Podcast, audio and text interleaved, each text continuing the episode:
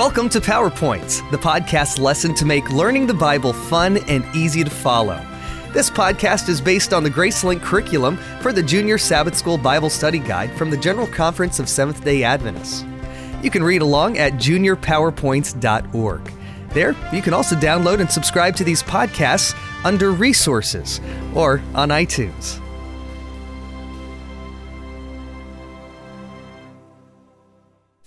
Lesson 11 That's all I ask. I love to play soccer. I love mangoes. I love my dog. I love my mom. We use love in all kinds of ways, but love goes much deeper than really liking a favorite sport or food. Through his life and death, Jesus gave us a perfect example of what true love means. That Thursday night, Jesus knew that the very next day he would die on the cross. The prophecies about his suffering and death would be fulfilled right on time. There was so much he wanted to tell his disciples before all this happened.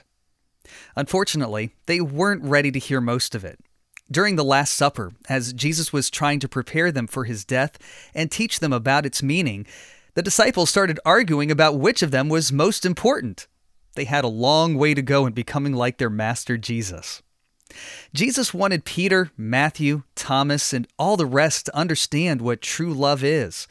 But he didn't just tell them, he showed them. Jesus got up from the meal, took off his outer robe, and tied a long towel around his waist. He poured water into a basin and began to wash the disciples' dusty feet. Usually, when people gathered for a dinner, a servant would wash their feet so the guests would feel clean and comfortable. But none of the disciples wanted to do the job of a servant. Instead, Jesus, their master and teacher, chose to serve.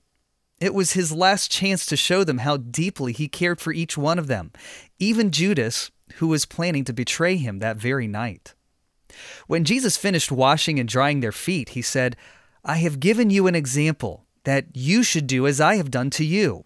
John chapter 13 verse 15.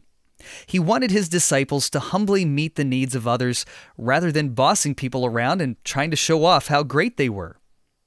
Later that night, as Jesus and the disciples were walking toward the Garden of Gethsemane, Jesus talked more about following his example. Love one another as I have loved you, Jesus said to them. John chapter 15 verse 12. He had already showed that we don't love by being boastful and selfish. Instead, we love by serving and helping others.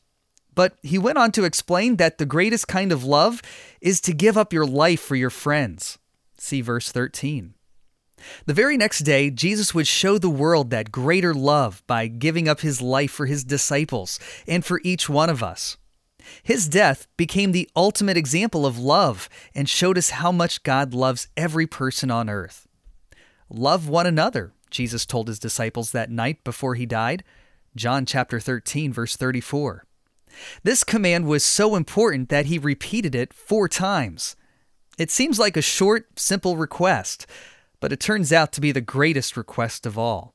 You see, Jesus didn't love just his friends, he loved even his enemies. He asked God to forgive those who were nailing him to the cross. He died for everyone on earth, regardless of whether they accept his salvation or not.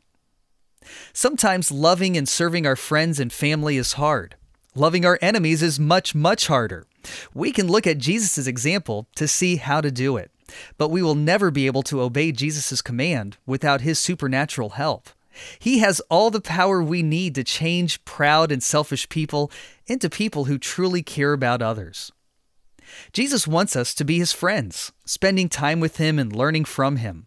You are my friends if you do whatever I command you, he told his disciples. No longer do I call you servants, for a servant does not know what his master is doing.